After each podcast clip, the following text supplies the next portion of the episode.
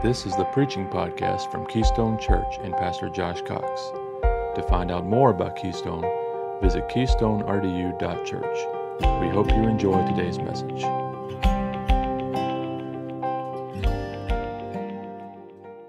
Today, we are beginning relationships round one. Round one. I say that because it sounds like a fight, doesn't it? And, uh, you know, shooting straight. No, here's, you can view it one of two ways. You can view it the negative way, oh man, he's, he's saying it's like a fight, like we're fighting. Or you, can, or you can view it in the spiritual way of if you're going to have a good, biblical, godly, solid relationship as a husband and wife, it's going to take some fight. It's going to take some fight. We're going to talk about children and parents, uh, mothers and dads and children. We're going to talk about employees, employers. We're going to talk about these different things in this mini series in the book of Ephesians on relationships. This is round one. Just to break the ice a little bit, I am not a perfect husband. Where's my wife? Go ahead. Say it. Say amen. Amen. There you go. My wife is not a perfect wife. I'm not saying amen to that. But I want you to understand the heart. I don't come to you today um, thinking that I'm the answer man. Okay, I don't come to you today out of a spirit of pride. I don't come to you today. Uh, I'm, not, I'm not taking this passage and going, okay, here's what it says. Now let me talk about some practical steps that I think you ought to do to help your marriage. That's not what we're doing today. You'll understand that as we go through it. Uh, but just to break the ice, nobody has a perfect marriage. And I can prove it to you. Okay? I'm just going to show a couple pictures, and you're going to see them. And when you see those pictures, you're going to know that nobody has a perfect marriage. You got them, Justin? Here we go. First one.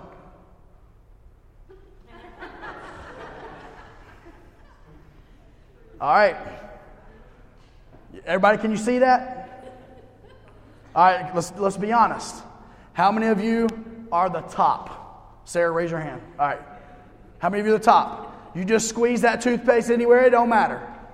All right, put your hands down, all you unsaved unbelievers. How many of you are the bottom? How many of the, there we go. That's my like OCD, like clean. There you go. I'm, I'm the bottom.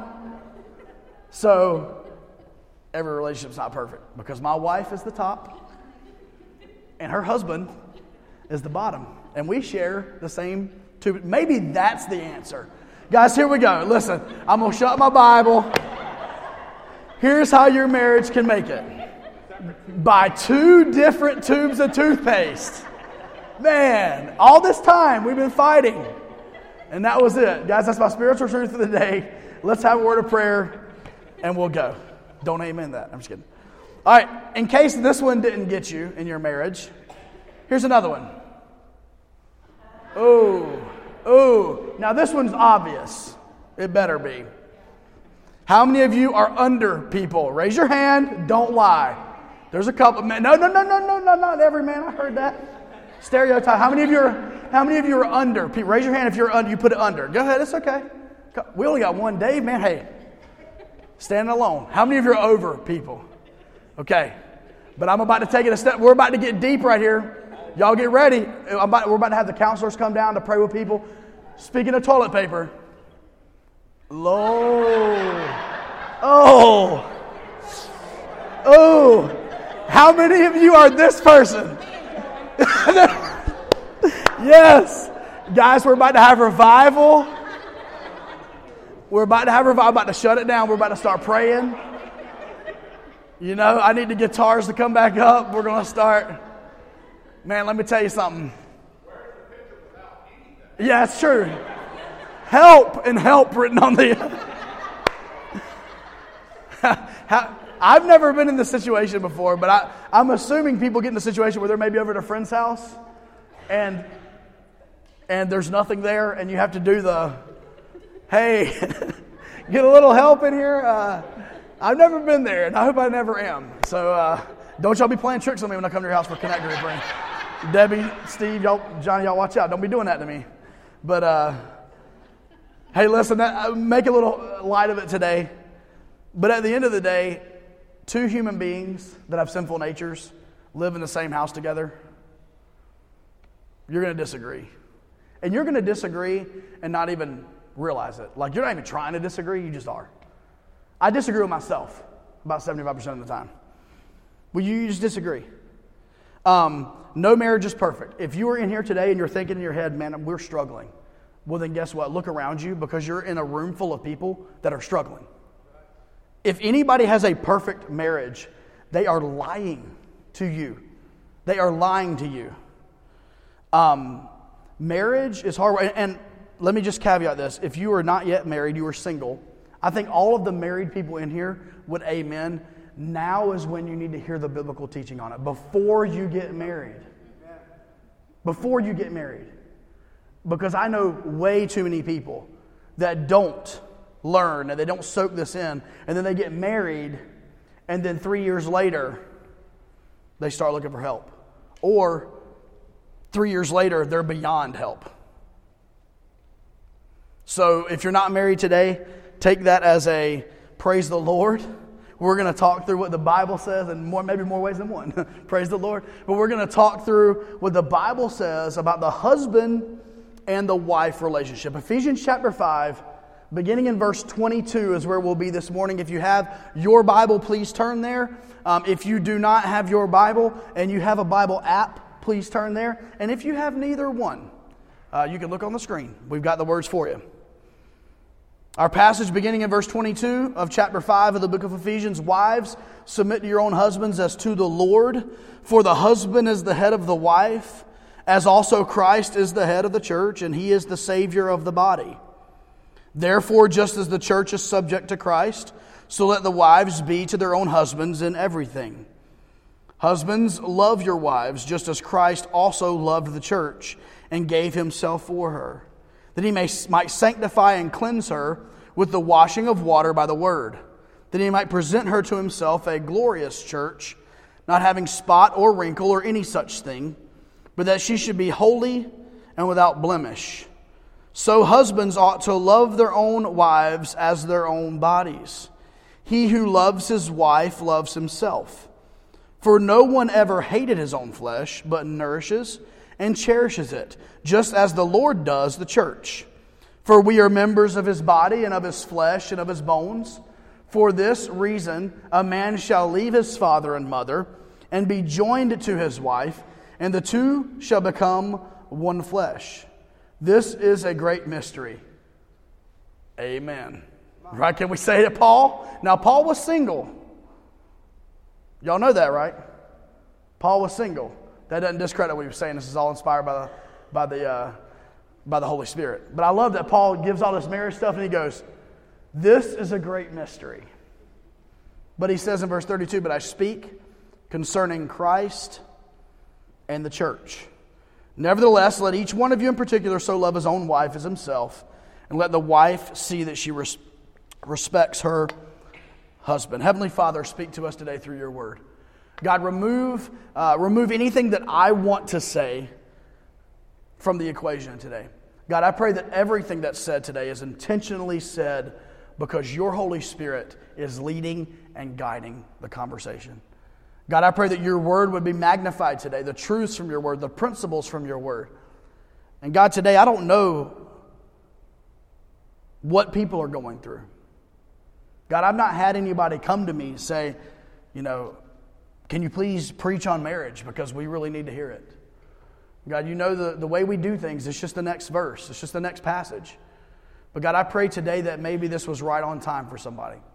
And God, I pray that we learn from your word, we're transformed by your word and through your spirit. It's in Jesus' name we pray. Amen. Amen. Number one this morning, I'm jumping right in.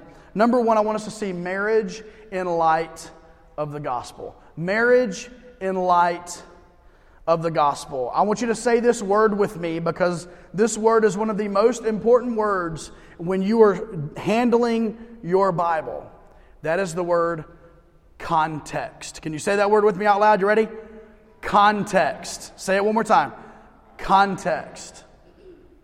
False religions oftentimes come about by taking a verse or sometimes a group of verses and pulling them out of their context and creating a belief system on those pulled out verses in order to present a truth that, if you were to put it back in context, would not be the truth. Was that, did I confuse anybody with that? All right, cool. I hope you got it. We must study our Bibles within context. And so every time that we open Scripture, we need to understand hey, who wrote this?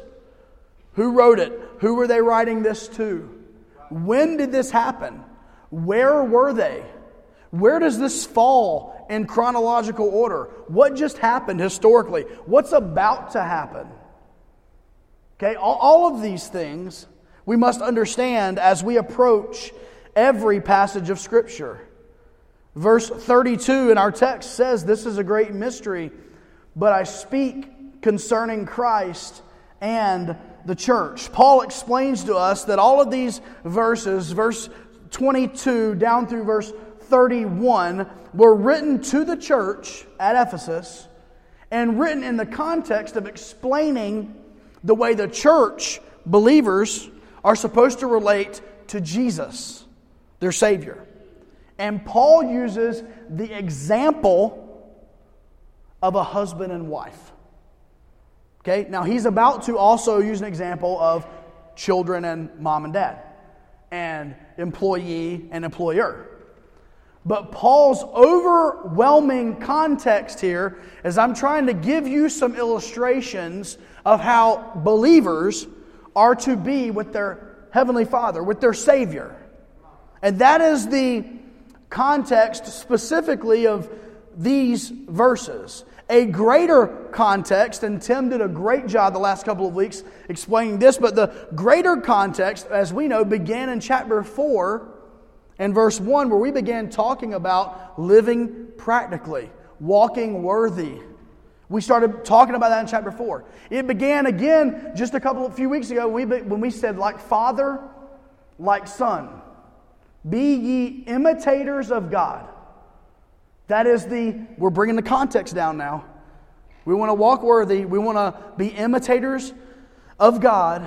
But then we found in verse 18 of this chapter, we found another contextual truth, and this is how you live a spirit filled life. Walk in the Spirit.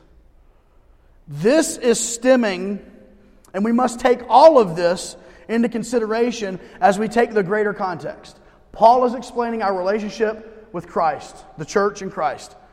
We are walking worthy, we are imitators of God. This is what the spirit filled life looks like. This is where we are, okay? So, everybody got the context? I know it was a little teachy and not so much preachy, but does everybody understand how we got to now where we are? We must understand and we must take all of these into consideration as Paul now talks about the relationship of the husband and the wife. He's using this as an example of Christ and his church. How are we supposed to walk as imitators or followers of God? How are we supposed to walk uh, as a spirit filled believer? Today, we are going to directly address the wives and the husbands. And we will, because Paul used this on purpose. But lest you think this is a hobby horse sermon or even that Paul's spirit was somehow not right, the overall context is how do we live a spirit filled life?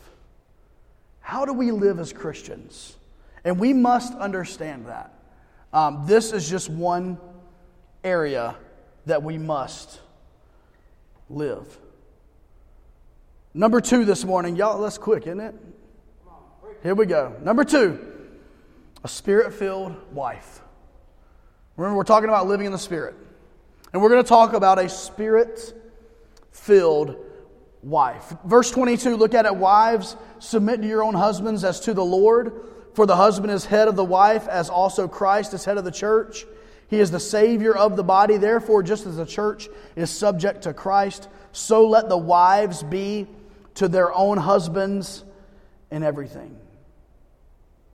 God is a God of order.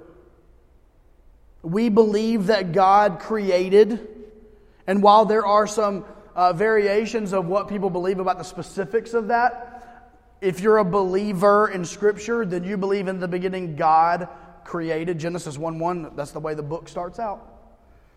And we can debate the the details about that, and that's completely fine. And if you land at a different spot than I land on that, that is completely fine. Uh, but at the end of the day, we have to understand that God is a God of order. And the fact that this morning it was raining cats and dogs at 9:45, 9:30, and now by the time we get out, it's going to be at least 10 degrees warmer than when you walked in today. Praise Jesus. God is a God of order somehow. The weather. The fact that we are right now rotating. We, are, we can't feel it. We're rotating, and gravity is helping keep us where we're at. And we're not just shooting off into space somewhere randomly. God is a God of order. And I'm not here, I'm not a, I'm not a creation teacher this morning, but let me just say this it, ta- it takes a lot less faith to believe that in the beginning God created, in my opinion, than it does to believe that millions of years ago some molecules came together and bang, this all started. And here we are as fully developed human beings that can speak to one another and talk and feel and build houses and create the internet. And all because millions of years ago some specks came together and boom. Takes a whole lot less faith to say in the beginning God. However, God is a God of order. And husbands and wives are given in order as another example of God having an order, even dating back to the original creation of Adam and Eve. I can't explain that. I'm not sure why God created uh, Adam before he created Eve. I have no idea.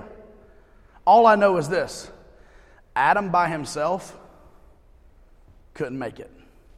Men, the right there is when you say, Amen. You ready? I'm going to say it again. I'm going to give you an opportunity. Guys, you're going to get some bonus points today.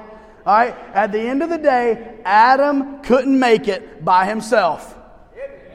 I'm going to say it one more time. I'll a couple of you. Wives, get your elbows ready. All right. At the end of the day, Adam couldn't make it by himself. Men? All right, there we go. Ladies, he's, he's, he's sweet. He still is sweet, I promise. That man you married, he's still, he's not gone crazy yet, I promise. But all the way back there. And I lo- but I love this. And you'll understand this in context. I love that when God knew that Adam needed a helper, he did not, he put Adam to sleep. He did not make Eve from the head of Adam, pulling a part of his head or his brain so that she would lord over Adam. But he also didn't take a bone out of Adam's foot so that Adam would lord over her. You know what he took? He took a rib out of Adam's side, signifying that man would have a woman to come alongside him to help him in many ways. To help him, and we, we could talk about all those all morning, and we're not going to. But it's a beautiful thing to see that yes, God created Adam first, and I don't, there's, that's just the way it was. But Adam couldn't make it on his own.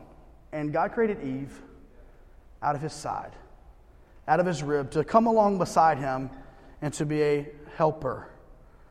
Is Paul then saying here that wives are to submit to their own husbands because somehow they are inferior to their husbands? Of course not. In fact, 1 Peter chapter 3 tells us that wives are worthy of honor. Honor. They are honored and cherished. The definition of this word submit this morning is simple. It is this is to, a, is to arrange under, to subject oneself to, or to yield to one's admonition or advice. To arrange under, to subject oneself to, to yield to one's admonition or advice. I actually enjoy it when Scripture somewhat tells you what the word means anyway. Verse 22 says, Wives, submit to your own husbands. Uh, but verse 24 says, Therefore, just as the church is subject to, the, to Christ, so let the wives be subject to their own husbands. I want to give you a biblical illustration where the same word, the original language, where the same word is used in another portion of Scripture. Luke chapter 2 and verse 51 uh, simply says this Then he, this is Jesus, then Jesus went down with them and came to Nazareth and was subject to them. But his mother kept all these things in her heart.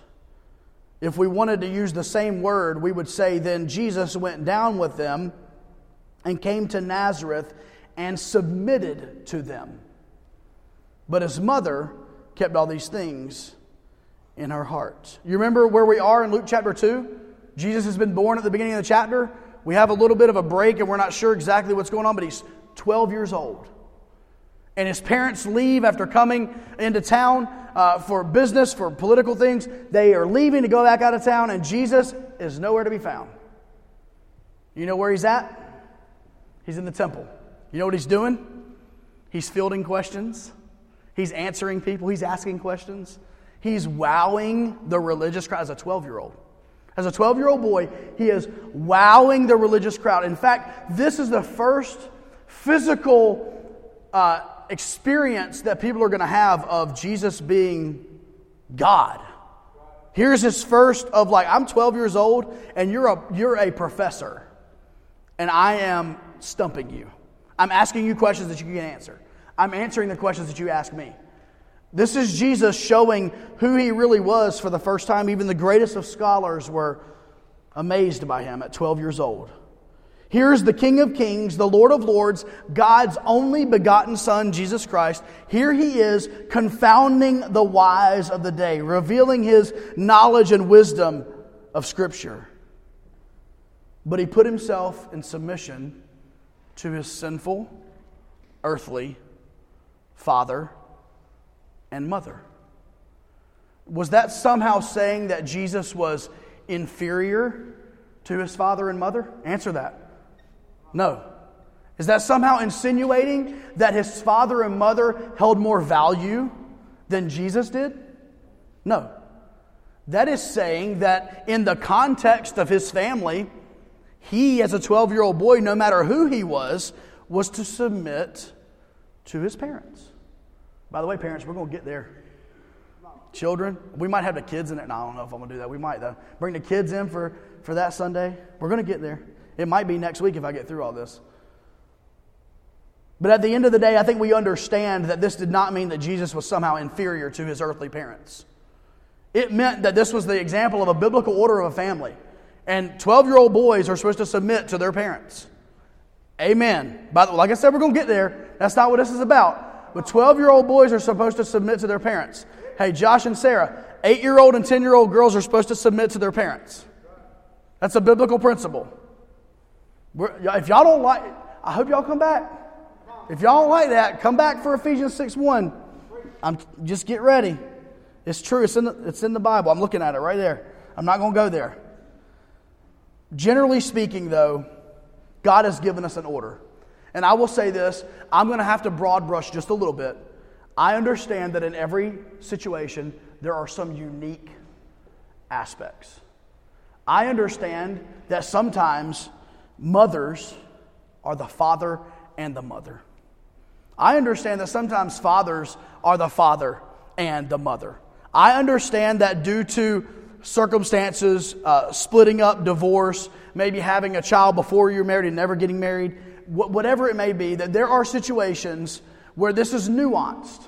Okay, but the Bible, okay, lest we are the people that say, well, show me the chapter and verse. Like, you know, the Bible can't deal with every single little nuanced situation that happens in 2019. Like the Bible speaks a lot of times in some somewhat generalities, and these are general truths that 99% of the time hold fast.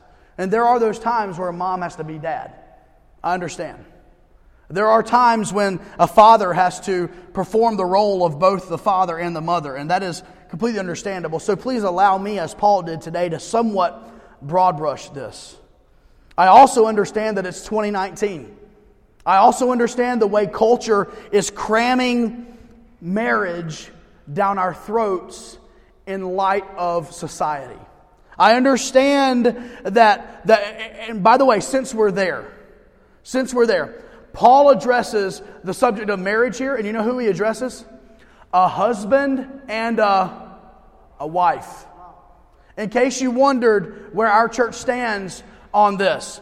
He addresses marriage every time in the Bible. He addresses marriage as a man and a woman. And we will never, we will never, we will never, we will never bend on that. We believe in biblical marriage. That does not mean that we hate anyone that disagrees with that. That does not mean we think anyone else is living in any different sin than someone else. All sin is sin, sin is sin, sin is sin. But if you're asking me, what does the Bible say about marriage? The Bible says that a man will take a woman to be his wife. That's just what the Bible says, and I will never, ever apologize about it. But I also am not going to cram it down someone's throat. But that's what the Bible says. In fact, if anybody wants to push me on it, I'll just open the Bible to the five or six different places where the Bible talks about it. And don't get mad at me, get mad at the Bible. And we'll move on. And we'll move on. I understand where our society is. I understand what our culture is. I understand that everybody says, you know, this is what I think about marriage, this is what it should be, or uh, there's a lot of things I could say that I won't say this morning. But I also understand that the Creator God of the universe has a plan. And He wrote that plan down in a written, His written Word of God. And that order is that a loving, caring, submissive wife should submit to her loving, biblical, caring husband. Here's a quote maybe you can think on or write down. A spirit filled wife is a wife who is committed to her husband in submission. I will not apologize for that statement. That statement is a biblical statement. A spirit filled wife is a wife who is committed to her husband in submission. So let's be, let's, let's be for real. Wives, do you struggle with that? I, I think everybody could say to a certain degree, we all struggle to submit. I've told you, I've got this like inner rebel inside of me if they say, do not touch this speaker right here, like when y'all ain't looking, I'm gonna be like, Boop, and I'm gonna pull my foot back off. That's just like my, that's my flesh. Okay? So we all struggle with submission. You know, anyway, I can give you guys examples. I'm, I think I'm the only guy that complains at Disney, but I complain at Disney sometimes because I struggle submitting to what they want me to do. I'm just gonna be honest. I don't want to stand in that line. Anyway, they frown on you cutting lines and stuff, I guess. But anyway. Um, but wives, do you struggle with that? Have you allowed culture to dictate your newly found paradigm that you view marriage in? By the way, this has nothing to do with uh, a wife working uh, or not working, stay at home mom versus a working wife. This has nothing to do with uh, the wife um, uh, maybe working part time or bringing home a lot of money or bringing home no money. This has nothing to do with finances. This has nothing to do with, with, with anything other than God had a designed order, and, and wives are to submit to loving husbands. And I would submit to you or tell you this morning that Scripture says that you are to submit to your husbands as unto the Lord. So I would say this morning that you cannot fully be in submission to the Lord without being in biblical submission to your husband. And I'm not here to beat up on wives. I'm here to say God has an order. Don't worry, wives, you have made it through. Okay? Because it's on to number three. And this is tougher. Shooting straight. It's so easy to say, wives submit. And I'll be honest with you, if I was some wives that I know, I'd be like, oh, I'm, I'm submitting to that, to this guy that I married. And I'm not making any this, I'm not making any jokes here. Oh, you mean I'm submitting to that, to that guy? The most unchrist-like man. I'm not even in my notes yet, guys. Number three is a spirit-filled husband. We can go and put that up there. I'm just, this is just, this is for real. There are a lot of wives out there who probably would love to submit to a godly, biblical husband. And I can talk because I'm a man and we've been married for 13 plus years. And I've had good, good years and bad years, good days and bad days, good months and bad months. We've had ups and downs. Our marriage has not been, uh, you know, uh, uh, fairies and, and, you know, and, and, and pinwheels. Like it's not been balloons and parties. There's been times we've struggled. And there have been times when my wife could probably say, you, you mean I'm supposed to submit to you? Right? Right now, for real? So, guys, we're going to talk. Because the Bible talks and it's strong, man. It's strong. I, it is a lot stronger than it was in these previous three verses that we just talked about. And by the way, I believe that wives should submit to their husbands. And I believe wives, just so, just so you're, we're very clear, I believe that you should show this pattern of submission even if your husband does not show the pattern of love that we're about to talk about. Okay, I, I believe that. I, I believe within bounds of scripture and things, I think there are some, some abusive things in some areas where you need to step out. I understand. But gener- once again, generally speaking, wives, you need to, you need, and I believe that. Submission is needed. But husbands, let's be for real. Don't we all want to be husbands worthy of our wives' respect? Worthy of our wives' submission? Let's read it. Let's look what the Bible says here. Look at verse 25 in our text. Husbands, love your wives just as Christ also loved the church and gave himself for her that he might sanctify and cleanse her with the washing of water by the word, that he might present her to himself a glorious church, not having spot or wrinkle or any such thing, but that she should be holy and without blemish. So husbands ought to love their own wives. By the way, your own wife, that's not somebody else's wife. You're to love your own wife. Sorry. Um, to love his own wife as their own bodies. He who loves his wife loves himself, for no one ever hated his own flesh, but nourishes and cherishes it, just as the Lord does the church, for we are members of his body of his flesh, and of his bones. Men, in case you thought you were getting out of this text easy, I want to apologize to you because it's not. What we just unpacked in those verses means, uh, means a whole lot more than what we unpacked when we were talking to the wives. We need to pump the brakes and pump them hard because husbands, men, we are given a seemingly impossible task. And one that I'll be straight with you, I fear that we have taken a little bit carelessly or flippantly in our lives. Husbands, love your wives just as Christ also loved the church and gave himself for her. How in the world are we supposed to do that? I'm supposed to love like Jesus? How? It is impossible. It's an impossible task. But just because the task is impossible does not mean the task should be ignored. There are many tasks given in the Bible that are impossible tasks. Okay, there are many of them. That doesn't mean they should be ignored. It's like saying, hey, I know I'm never going to break the world record for running a, a 5K, so I'm just not going to ever run one. Oh, that's dumb. Hey, I know I'm never going to be the greatest golfer in the world, so I'm just not going to play Saturday. Hey, I know I'm never going to be fill in the blank, so I'm just not going. No, that's that's ignorant. That's ignorant. We have an impossible, impossible task lying ahead of us.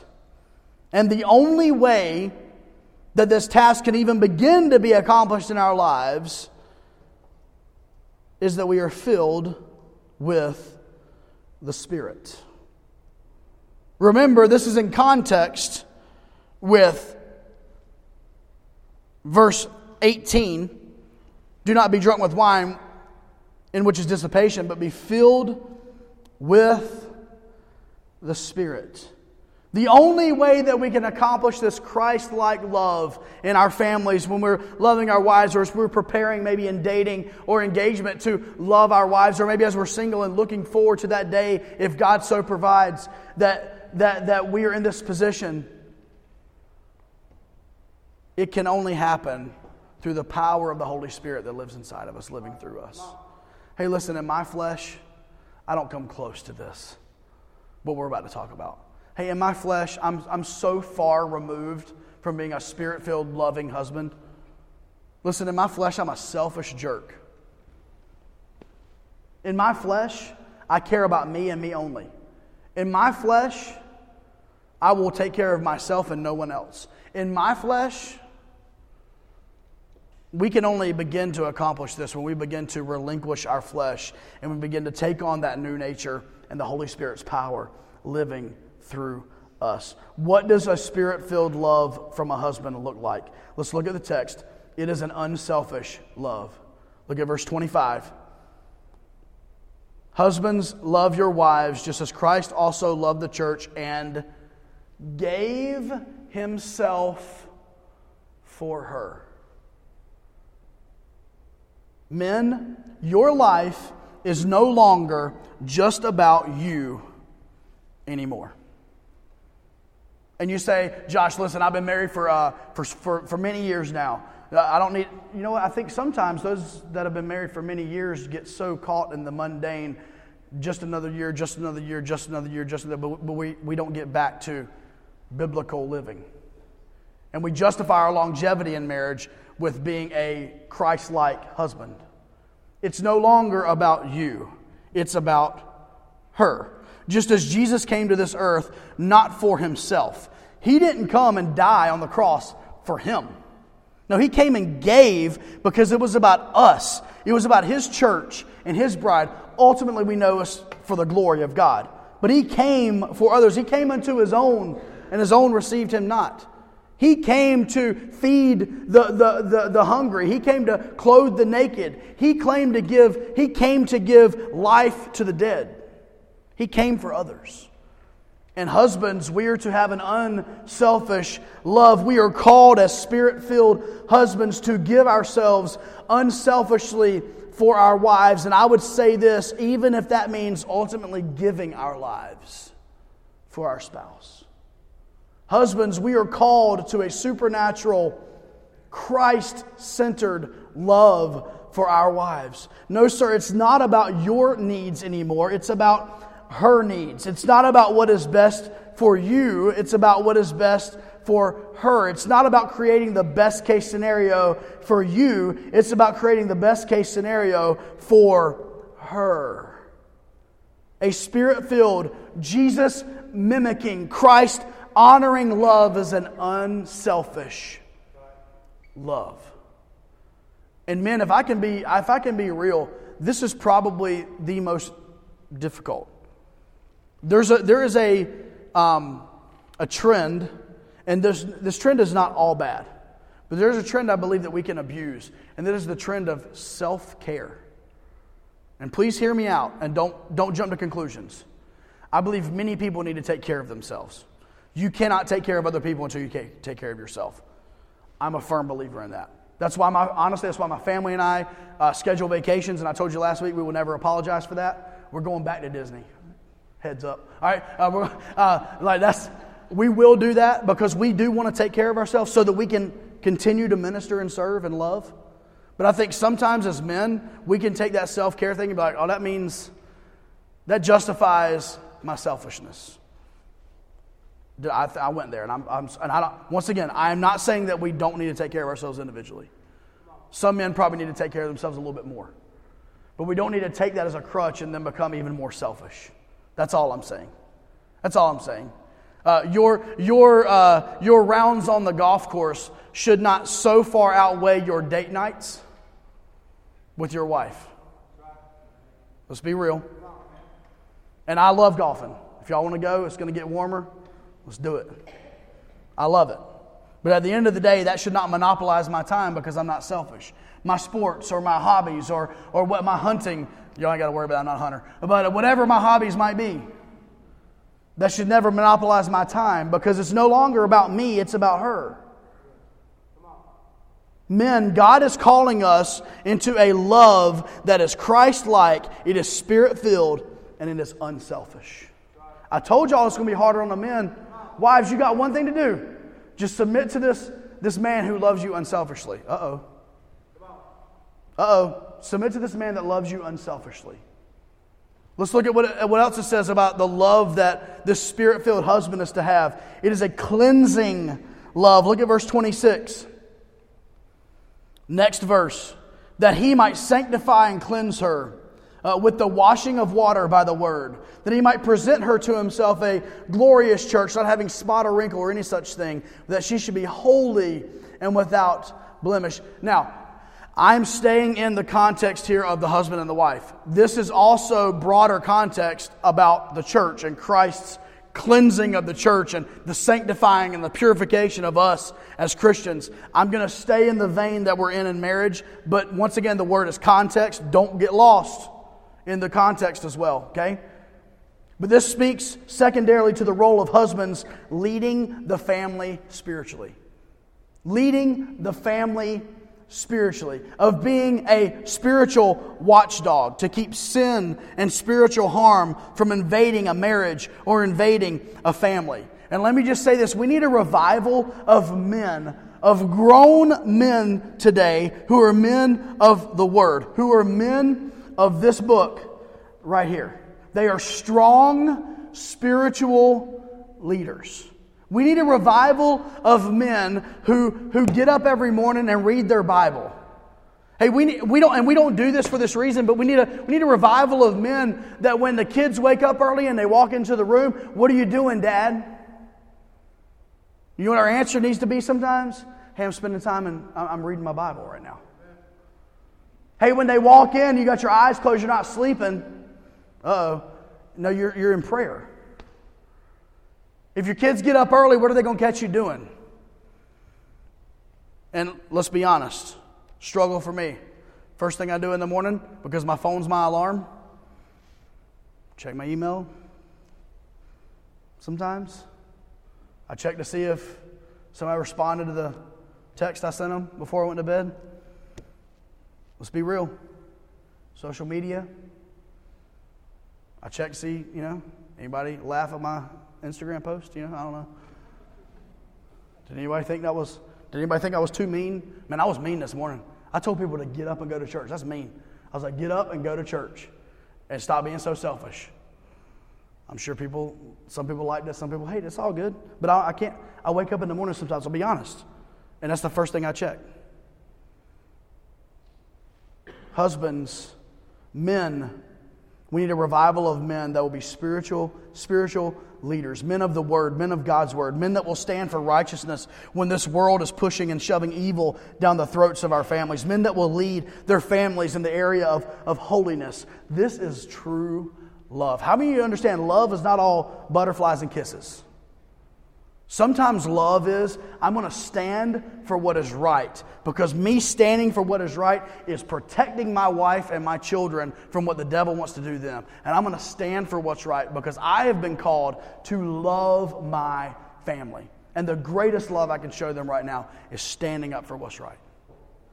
And it's not easy, and, and, and your family may not even, your kids especially, may not even recognize it sometimes as love. But it's what needs to be done. It's a spiritual love. This is true love. Love is not standing idly by while all hell breaks loose and ruins a family. Love is leading, love is standing. Love is standing up for righteousness. We need some husbands who will take this God given role seriously, this sanctifying love. And it obviously begins with this, guys. Get ready. You can't cleanse and sanctify a family until you yourself are cleansed and sanctified and living a holy life. If anybody knows how big of a fake you are, sir, it's the woman that lives with you and the kids that live in your house. And you, some, some of the problem in church world is we got a bunch of dads who like to claim some of these verses in Scripture about how they're in charge and you're uh, submit to me, and your family knows you're a fake. And you can't sanctify a family before you can sanctify a person. And it's time today that we have some men who take it seriously of cleansing themselves and being sanctified and, and cleansing and washing themselves by the water of the word to be holy and without blemish because we are representatives of Jesus Christ who was fully sanctified and fully holy and without sin. Men, it's our role. It's our job, yes, to lead our families in sanctification, but to lead our families as a sanctified man. There's a lot that we could talk about here. I could get on a hobby horse and I got to get rolling, man. We may have to come back uh, to this. But we need some husbands who will take this seriously. I'm going to close this morning. There's still some more. I hope I didn't run you off. It's all good. If I did, the Bible ran you off. It'll, it'll catch you later. Um, hopefully. uh, that's what I tell myself. If I run anybody off preaching the Bible, then the Bible will catch up with them sometime down the line. They'll stumble into another church and the pastor will preach the Bible to them, and maybe that'll take. That's the way I look at it. Here's the way I'll end this morning, and I'm going to come back here next week. I'm not going to hurry. Is that okay? I'm not going to hurry through this book because this book is great and there's, there's truths in here that we need. How can all this work? How can a wife be submissive to a husband who treats her like garbage? It's a good question. How can a husband love a wife who shows him zero respect? It's a good question. Those are valid, those are two valid questions. And the answer is we must view our marriage in light of the gospel. We must see our roles in our marriage as if we are a part of the gospel story because you know what? We are. We are. We are the church. We are the bride. We are the wives that are to submit to our bridegroom. Jesus. And if we don't see ourselves in the gospel story, wives, you will never submit properly to your earthly husband if you can't submit properly to your heavenly father. Men, you'll never love like Jesus loves if you are not submitting to Jesus as your authority. You can't do it. But here's how this works, practically speaking. What if, pie in the sky, what if? Because who's the originator of love? God? Okay, so the man, husbands, what if you loved your wife so much? What if you unselfishly gave of yourself so much? What if you loved her and demonstrated your love to her over and over again, repeatedly, consistently, to the point where she began respecting you and she began showing you some biblical submission. You see, when the man, the husband, is concerned about the wife and her well being, and the wife is concerned about the husband and his well being, there is this non vicious cycle. It's a beautiful cycle. It is, I want to meet her needs, she wants to meet my needs. I want to meet her needs, she wants to meet my needs. I want to meet her needs, and she wants to meet my needs. And we almost, if we're going to fight, we fight about, I want to do what you want to do. No, no, no. I want to do what you want to do. No, no, no, no, no. We're going here. No, we're not. We're going, and our fights are like, ha ha ha ha. I like those are great fights, by the way. Hey, we're not talking about sex here this morning. Sorry for the little ears. But if we would apply this principle, I want to meet your needs, and you want to meet my needs. Husband wants to meet wife's needs. Wives want to meet husband's needs in a physical relationship. And it's not about getting my needs met, it's about meeting her needs. And for her, it's not about getting her needs met, it's about meeting my needs. Come on. That's like flame emoji, physical intimacy. Okay? We can apply that in a lot of directions. The problem is this the problem on both ends is when we begin to not do this and not do this, we begin to, to do this. And we're so selfish. And it's all about us. Wives, it's not all about you, it's about Jesus. Husbands, it's not all about you, it's about Jesus. And within that context of the gospel, husbands are to lead well, lovingly, biblically, but strong. And wives are to lovingly, submit to their husbands. We're going to talk a little bit more next week about what that looks like, by the way. A quick preview husbands, if you truly love your wives, there's going to be a lot of times when you actually submit to her. Okay? Like, if you truly love her, there's going to be a lot of times when you submit to her. It's your choice. There will be a lot if you truly love her. Anyway, we won't get, we'll get there. It's coming. That's coming next week. Husbands, you're to lead. Lead in love, lead in spirituality. Ladies, you're to respect and you're to submit. I heard this statement, and I'm, next week I'm also going to bring you some resources, some books that are, that are that speak on these topics that are that are amazing. Oh man, did I just go out? Boom, I'm back. Sorry, Lord. just kidding. he didn't want me to say that. No, I'm just kidding. Man, we made it all the way. This is number one. There we go. Come on, Bruce. I got your mic, man. It's going to smell like my breath when we're done. I'm just kidding. Man, where was I? Oh, no. Um, I'm going to give you some resources next week, some books and different things um, that can help you out. If some of you like to read in these areas, they're, they're great. And please, if you need help in a marriage, I'm not going to tell you that my wife and I are going to sit down with you and fix all your problems. I will say that we will listen and that we will then try to find you. We are, we are firm believers in here of getting legit, excuse me, legitimate trained counseling when we have issues. And so we will help you locate and find. I promise you. And then we will listen. If that's what you need someone to listen, I promise you, you got two people right here that will sit down with you and listen. Unload the truck. It's fine. But one of the books is called Love and Respect. I don't know if you're familiar with that book. But at the end of the day, wives, let me, I'll just give you this from a husband's viewpoint.